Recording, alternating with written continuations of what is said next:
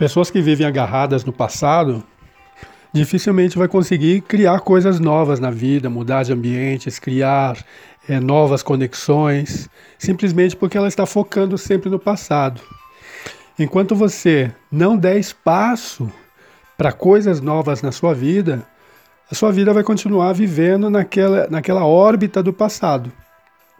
Então, se seu passado foi de dor, foi de sofrimento, foi de, de, de emoções não correspondidas, de relações é, quebradas, assim você vai viver, porque você está agarrado ali.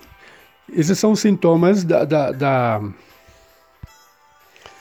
esses são sintomas da dependência emocional. Uma pessoa que tem, é, está dependente emocionalmente dos laços do passado, das, das coisas do passado, inclusive de notas fiscais. Tem gente que guarda nota fiscal de 10 anos atrás.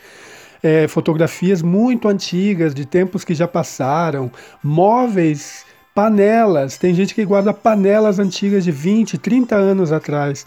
Então, o que, que ela está fazendo? Ela está se agarrando ao passado. Enquanto você se agarra ao passado, o presente não pode chegar, você não pode construir um futuro novo.